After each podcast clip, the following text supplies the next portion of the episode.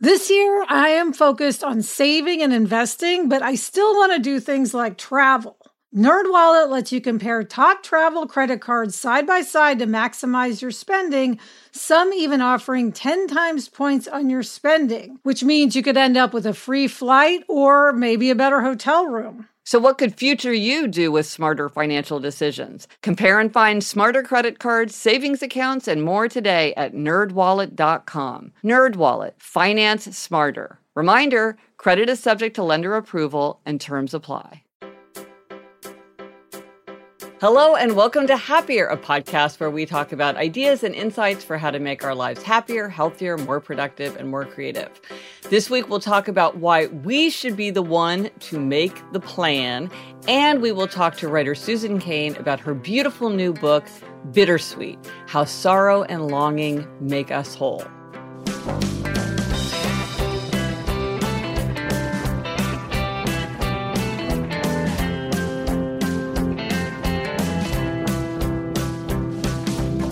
I'm Gretchen Rubin, a writer who studies happiness, good habits, and human nature. I'm in New York City, and joining me today from LA is my sister Elizabeth Kraft. And Elizabeth, I would love to make a plan to come help you clean out your office, but we're going to have to wait for that. That's me, Elizabeth Kraft, a TV writer and producer living in LA. And yes, Gretch, I am behind you making that plan. Book those tickets.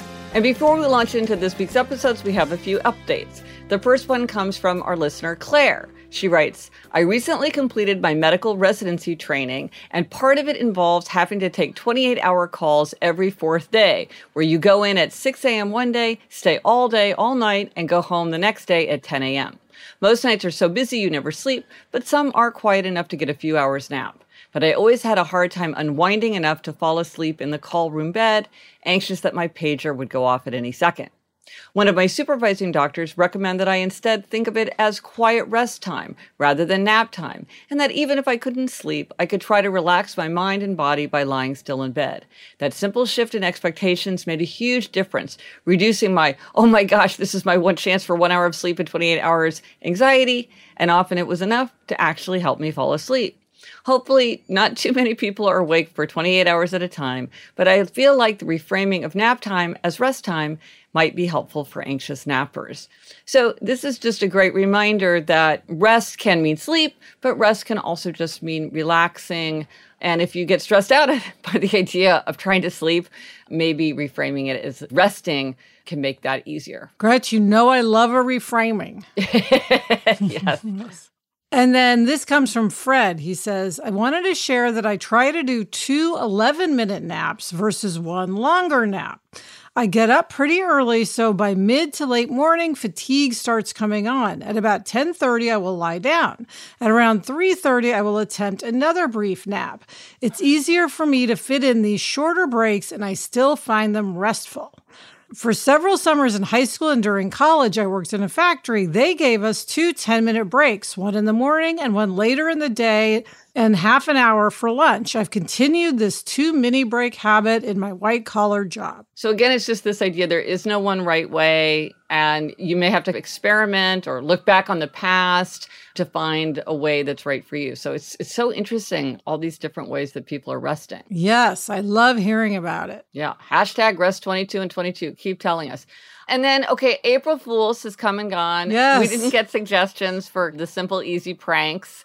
And I was going to do a prank to Eleanor and Elizabeth. I was inspired by you because one of the great stories in our family is when our father pranked you, like he pranked you so hard because in high school, he walked in and he's like, We're late, we're late. You got to get up. You got to get ready right away. And, Uh-huh. and you literally sprang out of bed, I know. kicking and screaming and yelling and running in the air. Yes. But you know what? I just couldn't sell it. I tried to do it to Eleanor, Uh-huh. but she's like, "Oh no, I don't have to." Yeah. She didn't have to be at school till eight. She just brushed me off, and I, I think I didn't have the, I just didn't have the commitment Yeah. to have the urgency and panic. Maybe I'm a little too soft-hearted or not a good enough actor, but I tried, but it, it didn't really work. Um, but Ashley yes. told us about a prank she played on her husband, and this was a big prank. This is a good one. Ashley said, One year I put a fake ad on Craigslist saying my husband had three llamas for sale, and I put his phone number on it. Then I sent it to my mom group on Facebook and asked them to text him random funny questions about his llamas. He got over 300 messages that day, and I think over 50 phone calls. I've never been able to top that year's prank. I mean, well, that is amazing. That's a major prank. I would not be happy with that prank if I received that prank, but I do feel like it's an interesting prank to hear about. That reminds me a popular Hollywood prank. I've only seen it done once though is someone shows up to work and there's a llama in their office or a goat. Is that a famous Hollywood thing? It's just something people do, yeah. There must be some historical connection between llamas and April Fool's Day. If anybody knows, is there some reason that this is appearing? I don't know. I did not know that. Okay, interesting. Mm. So, Elizabeth, this week, our try this at home tip is to be the one to make the plan. Because sometimes we may not want to do it, but we have to be the one to do it. If we want the plan to move forward, we have to play the role of being the one to make the plan. Yes, Gretch, I have to say I was very proud of myself recently because I actually made a plan. So you and I both suffer from not yeah. wanting to be the one to make we the plan. we do. But recently, you know I love an escape room. We do oh, them yeah. in Kansas City. And I had been saying for probably three years, oh, it would be fun to go to an escape room in LA. We should go to an escape room in LA. Let's do an escape room. Of course, I never made the plan. But very recently, I just texted a friend of Jack's parents and I said, Hey, would you want to go to an escape room with us? And uh, they immediately said yes. Just tell us when and where. So then I'm like, oh gosh, now I have to make the plan. Fair mm-hmm. enough, since I brought it up.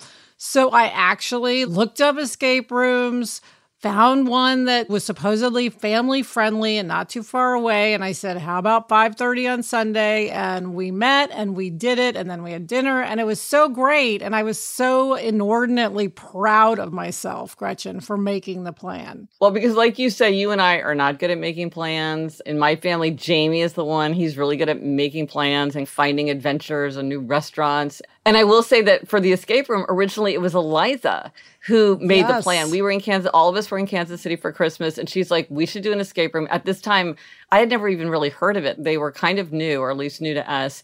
And you were skeptical, I was skeptical, and we were all like, okay, well, she really wants to do it, so we'll do it. And then we really, really had a fun time.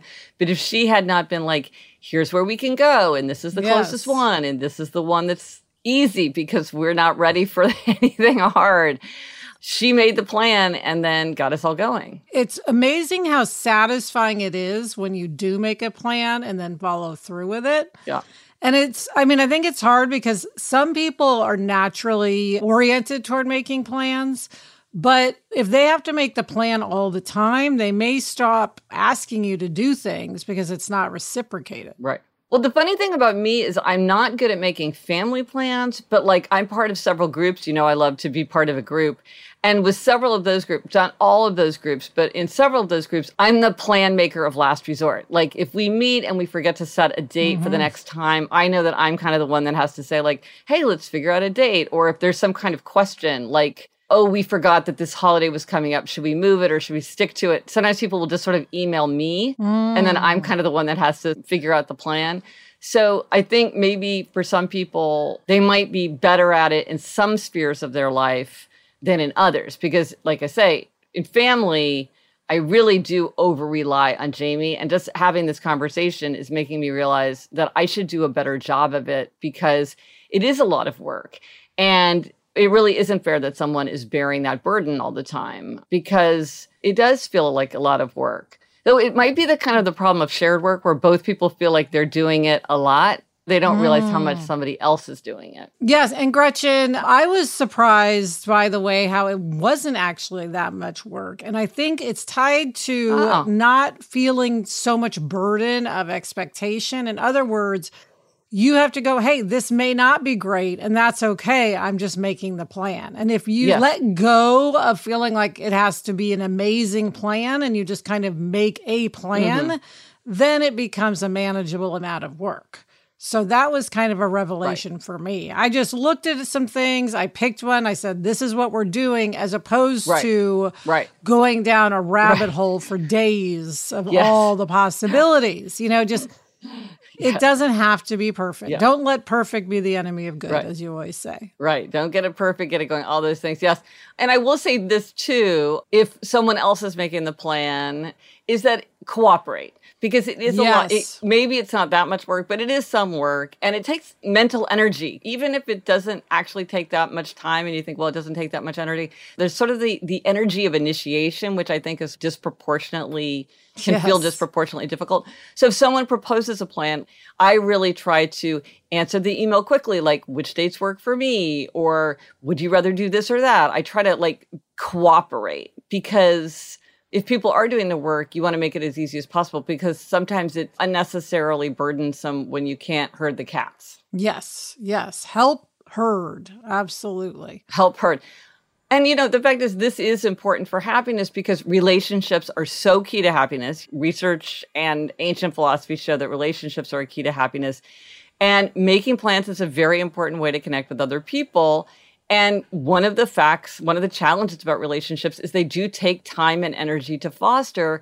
And making plans is a way to foster relationships. And if we don't contribute to that effort, then our relationships may not be as strong and growing as we would like them to be. Yes. So I am going to try to make more plans. That's going to be my goal. And Gretchen, by the way, drive by hack for everybody. Escape rooms, and we've mentioned this before, are a really fun family activity and great for two families to do together because everybody can participate. And they're only an hour. So, Yes. And Elizabeth, the thing is, we have to make these plans without complaining. yes. Because we are in our month of complaint free. Yes, yes. So we have to we have to mind our words too. Well, let us know if you do try this at home. And being how the one to make the plan works for you, what plans have you made? Let us know on Instagram, Twitter, Facebook. Drop us an email at podcast at gretchenrubin.com. Or as always, you can go to the show notes. Go to happiercast.com slash 372 for everything related to this episode. Coming up, we have a recipe hack. But first, this break.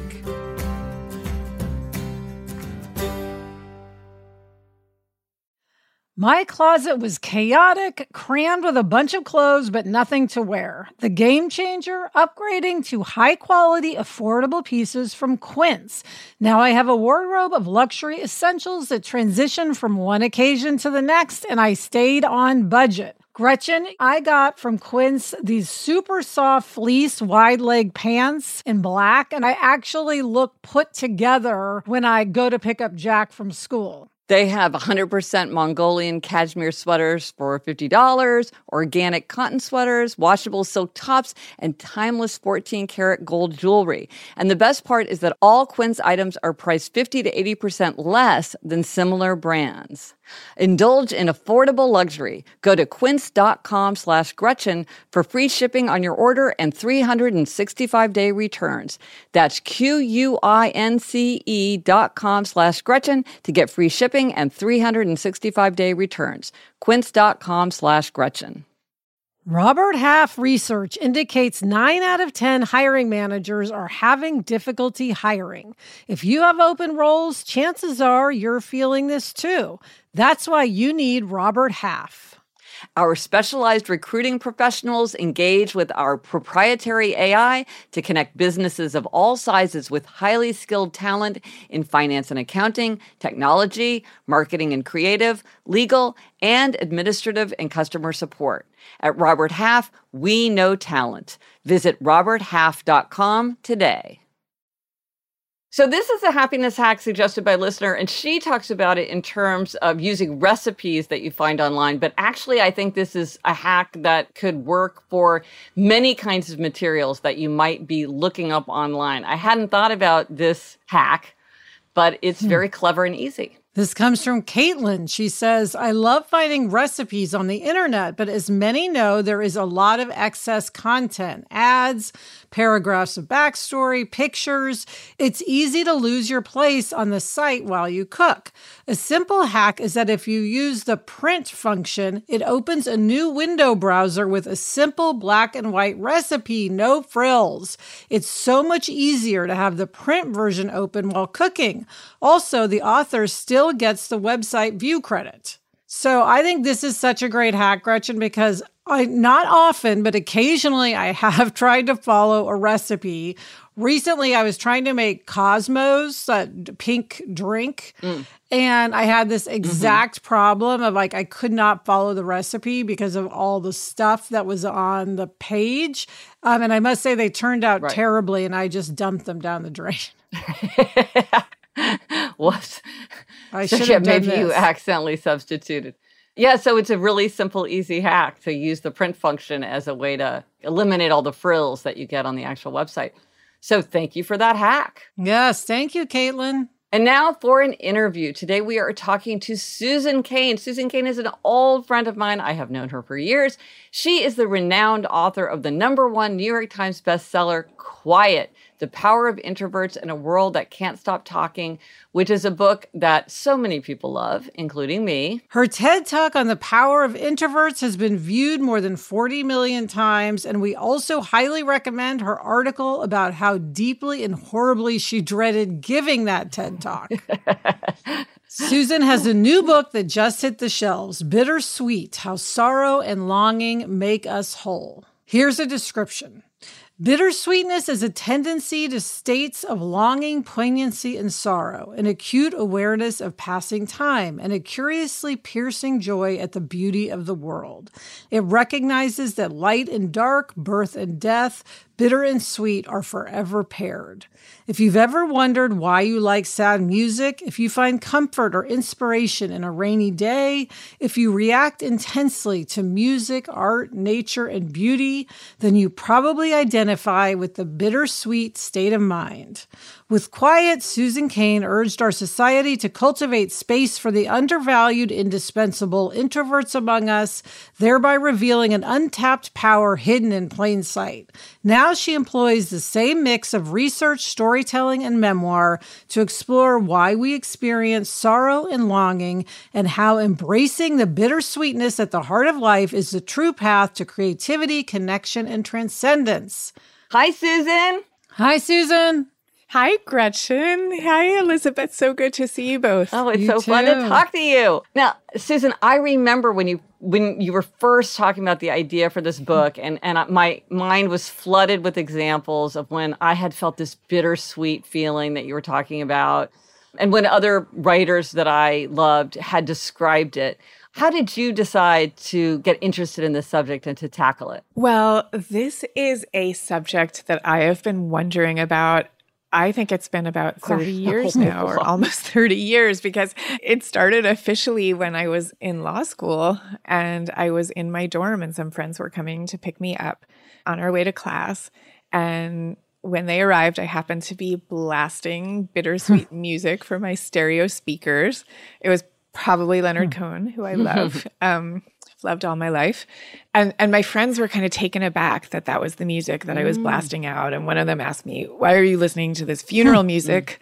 Um, and and I laughed, and we went off to class, and that was kind of the end of the story. Except that I could not stop thinking about it, like about what it is in our culture that made that a subject for a joke but also what it was it about the music that I loved so much, and and how could it be that something that was ostensibly sad actually made me feel not only happy but uplifted and a kind of sense of communion with humanity, and and so I kind of went on this for the last decade. I've been on this quest to grasp the power of a bittersweet and even melancholic way of being, and have found that this bittersweet tradition really spans centuries and continents, and it's teaching us that it's one of the great sources of creativity and communion. And Susan, Leonard Cohen is clearly so important to you. You talk about him, you quote him. yeah. um, the book is dedicated to his memory.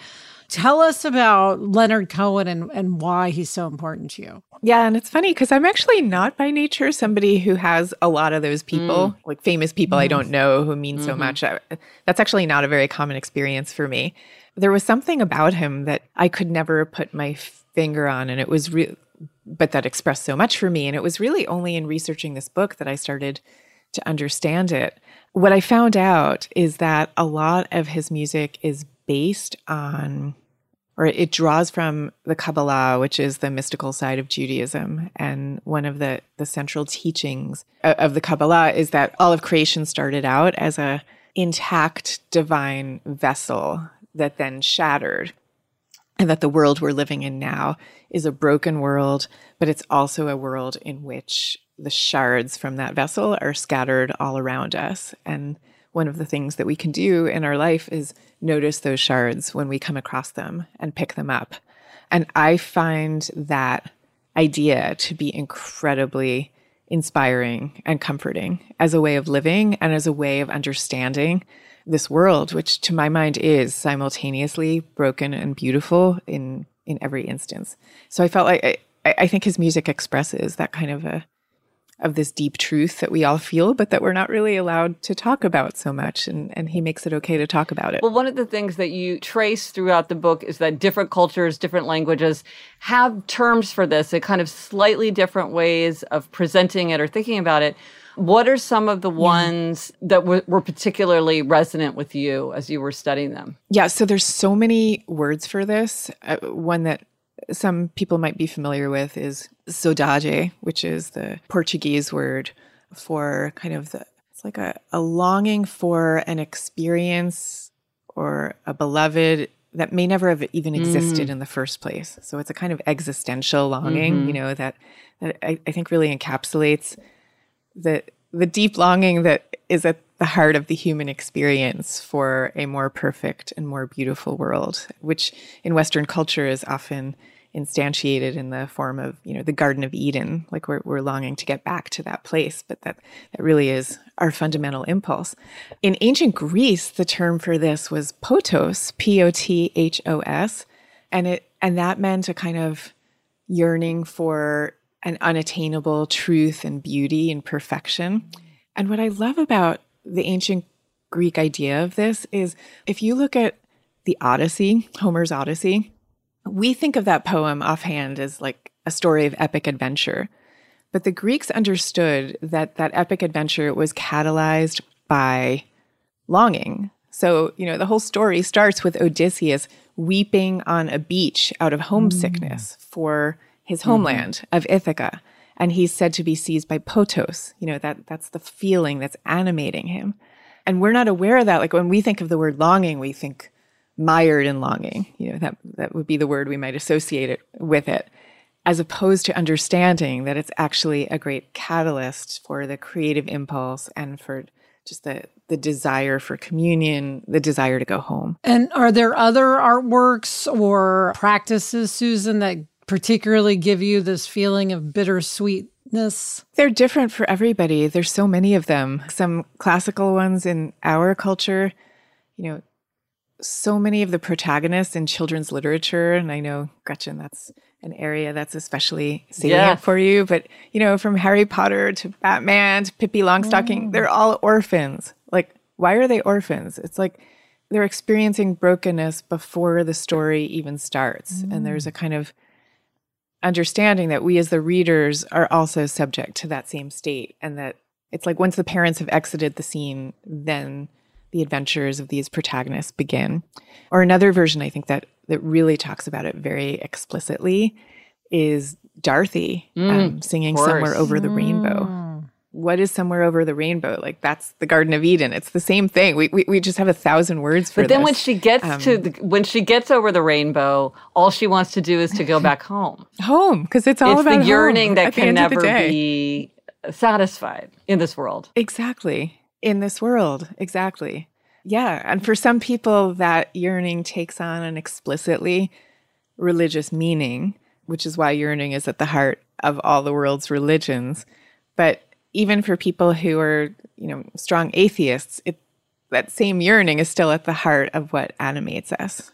And I, I, I think we don't understand this because because so many psychologists are by their nature atheist or strongly agnostic, so they're not inclined to look at the human experience through this lens. And I think we're missing we're missing an organizing principle.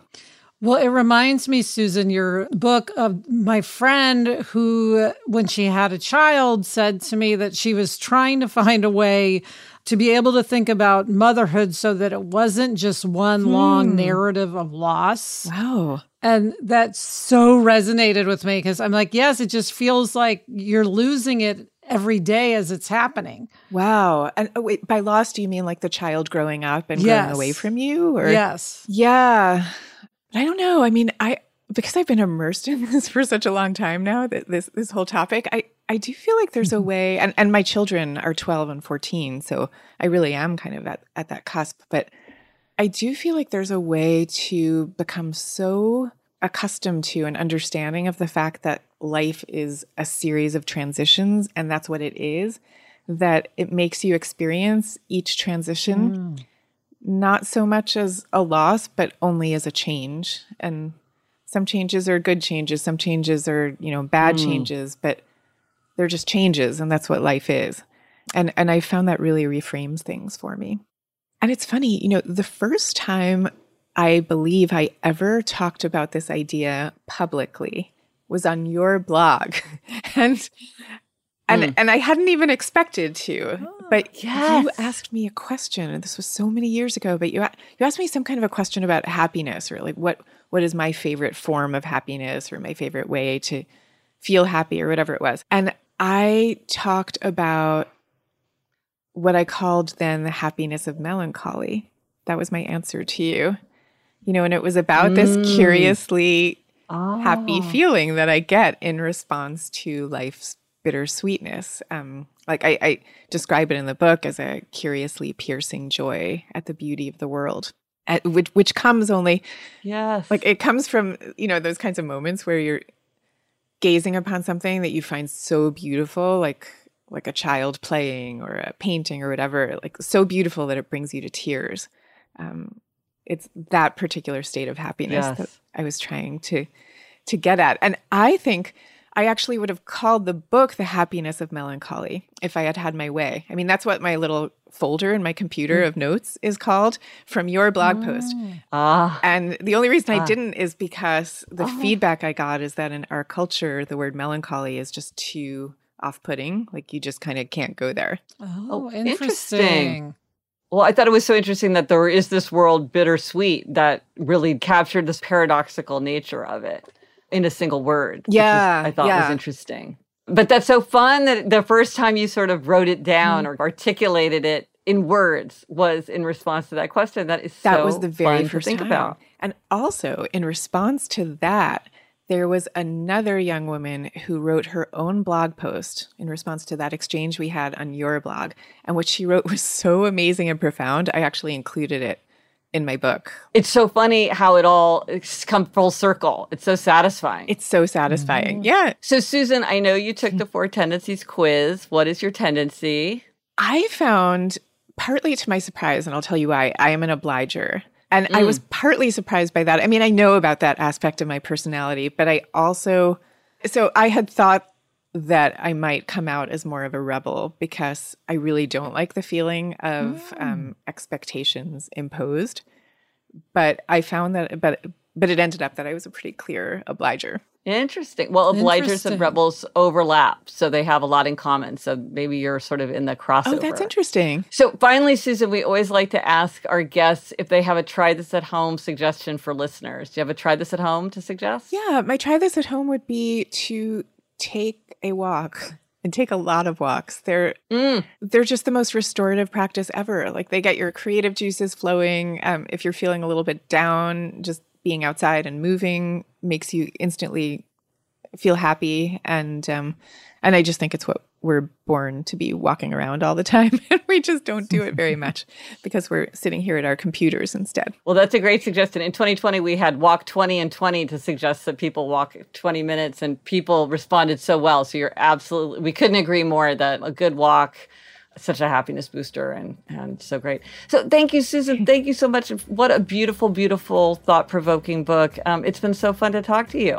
You too. So good to see you. And I would love to catch up sometime in more detail Absolutely. when we can. Thanks, Susan. Bye, Susan.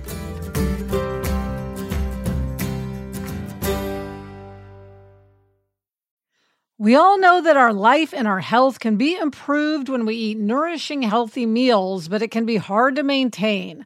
With Sunbasket meal kits, it's easy because they take care of the details. Sunbasket offers 18 chef crafted, dietitian approved recipes each week with options like Mediterranean, carb conscious, vegetarian, and keto friendly. The recipes are quick and easy to follow, and you can enjoy a meal full of organic produce and clean ingredients that is ready in 30 minutes or less. Gretchen, we made the uh, Marrakesh merguez patties. I'm not quite sure how to pronounce that, but I loved eating it with warm carrot salad. And it was so good. And it got Jack eating something that he doesn't usually eat. Go to sunbasket.com forward slash happier today to get $45 off your first order. That's sunbasket.com forward slash happier to get $45 off your first box plus free shipping. LinkedIn isn't just another job board. LinkedIn has a vast network of more than a billion professionals, which makes it the best place to hire because it gives you access to professionals you can't find anywhere else. And, you know, Elizabeth, I now work with a team and hiring the right people is so important. It's maybe the most important thing. And LinkedIn makes the process of identifying and hiring people easy and intuitive. Hiring is easy when you have that many quality candidates. It's so easy, in fact, that 86% of small businesses get a qualified candidate within 24 hours. And LinkedIn is constantly finding ways to make the process easier. They even just launched a feature that helps you write job descriptions, making the process even easier and quicker. Post your job for free at linkedin.com slash Gretchen. That's linkedin.com slash Gretchen to post your job for free. Terms and conditions apply. And now it's time for demerits and gold stars. And Elizabeth, this is your week for a demerit. Yes, Gretchen. I have one of those tiny, annoying demerits. You know, I was in Puerto Rico recently. Yeah. Of course, I took my Apple Watch and my Apple Watch charger, which when I'm at home, I keep in the bathroom plugged in so that every morning I can put my watch on. Well, since returning from Puerto Rico, which now has been weeks, I have not moved the charger back into the bathroom. and therefore, I have not Where been wearing it? my watch every day. It's in my office because it was in my backpack, which I put in my office, and mm. I have hmm. not walked it back. And so I'm constantly not putting on my watch, taking it off in the bedroom and leaving it back there. So then when I'm in the office, I don't have my watch.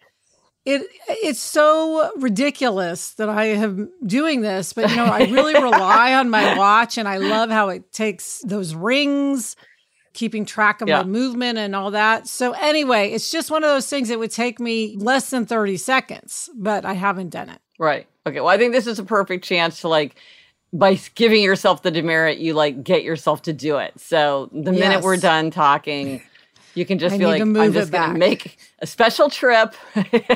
yes. So silly. What is your gold star? My gold star goes to my daughter Eleanor. So, long story, which I won't get into, but Barnaby got bitten by another dog. It was the other dog's fault and needed stitches. And Eleanor dealt with it. We had to go to an emergency veterinarian and it was at night and she was like i can stay. You don't need to stay because i had something that i really needed to do. And i was like are you sure? Like do you have this? And she's like absolutely. And she stayed and she dealt with it and she got him home. And it was upsetting because we were worried about barnaby and there was a lot going on. And i just was really was impressed by her resourcefulness and her independence and her willingness to say hey, I got this. Mm, yeah. It was really, really helpful to me that she could just take over. And I just thought, wow, gold star. Even yes. a year ago, she wouldn't have been able to do it. And so it was she exciting to see up. her like really, She is growing up, and um, Barnaby gets the stitches out today, so all is well. And the resources for this week for most people, not everybody, but for most people, outer order contributes to inner calm. And if you are working on cultivating more outer order, I have created some tools to help you clear clutter and keep it clear. So to jumpstart or boost your clutter clearing habit, visit happiercast.com slash order. Also, for many people, this is the season of spring break, which makes us think of school and teachers. And this is a great time to give a shout out to teachers, gold star to them and school administrators. And remember, we did the Proverbs of the Professions from teachers. This is, and I collected these and put them into a PDF because so many people wanted their own version of uh, the Proverbs of the teachers. So if you go to gretchenrubin.com slash resources, you can find that under podcast resources. And again, I'll put a link in the show notes to the Proverbs from teachers. Now, what are we reading? Elizabeth, what are you reading? I am reading Weetzie Bat by Francesca Lia Block. And I just finished Clara and the Sun by Kazuo Ishiguro. And that's it for this episode of Happier. Remember to try this at home. Be the one to make the plan. Let us know if you tried it and if it worked for you. Thank you so much to Susan Cain. You can read her new book, Bittersweet. Thanks to our executive producer, Chuck Reed, and everyone at Cadence 13. Get in touch. Gretchen's on Instagram at Gretchen Rubin, and I'm at Liz Craft.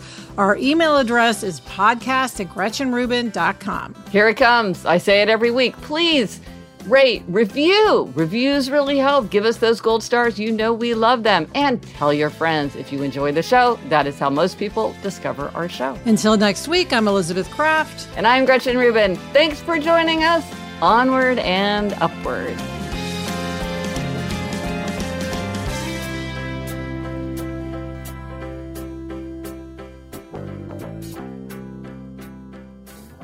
Gretch, by the way, I'm reading Weetzie Bat for the new Kidlit group, our Kidlit West group. We haven't talked about that on the podcast yet. Yeah, I'm so excited. You're in a children's literature reading group too. More children's literature for all, coast so to coast. Fun.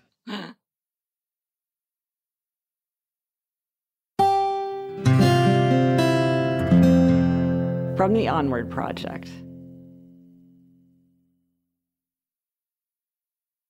I don't know about you, but I'm always looking for ways for my son to get involved and give back in our local community. That's why I'm excited to tell you about Student Visionaries of the Year, a campaign by Leukemia and Lymphoma Society, the largest nonprofit organization dedicated to creating a world without blood cancers. Student Visionaries of the Year is a seven week philanthropic leadership development program for high school students. Participants form strong teams and fundraise in honor of a pediatric blood cancer survivor in their local community. This program is transformative. It not only helps students develop valuable life skills like project management, communication, financial literacy, and entrepreneurship, not to mention it looks great on college applications, but most importantly, is also a chance for them to engage in meaningful work within their community and make a real impact on blood cancer patients and their families. You can learn more about Student Visionaries of the Year or even nominate a student at lls.org/students. That's lls.org/students.